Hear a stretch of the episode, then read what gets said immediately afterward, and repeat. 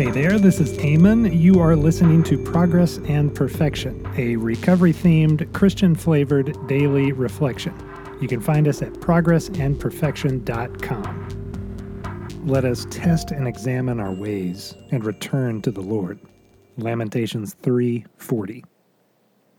Logic may not give us eyes to see as far as we'd like into our sober future, but reason should guide us as we repair our past.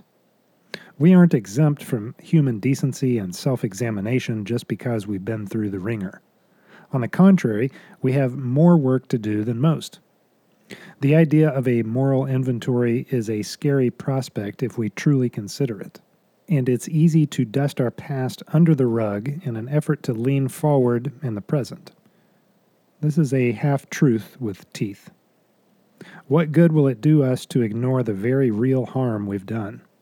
We ought not dwell on this longer than necessary, but we should bring it into the light for as long as need be to conquer it.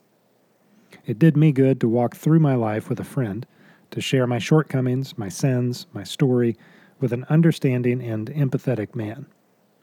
The things that brought us to addiction need to be cast out, and we need help in examining and moving past them. Our inventory and our story to this point give us the means by which we can move away from the wreckage of our past.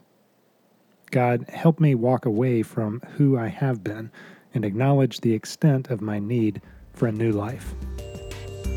Thanks for listening. Forward this to a friend who may appreciate it, and you can find us at progressandperfection.com. Have a great one, and we will talk to you tomorrow.